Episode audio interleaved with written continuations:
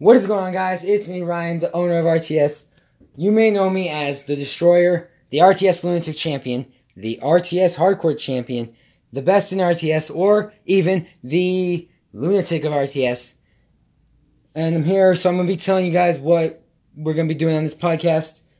Um, so we're going to be talking about my past, what got me into wrestling, who inspired me, how I learned how to wrestle, thoughts on certain things, updates, um, and I'm gonna have some special guests. Occasionally, I'll have RTS roster on here, and uh, so I hope you guys enjoy listening to the podcast.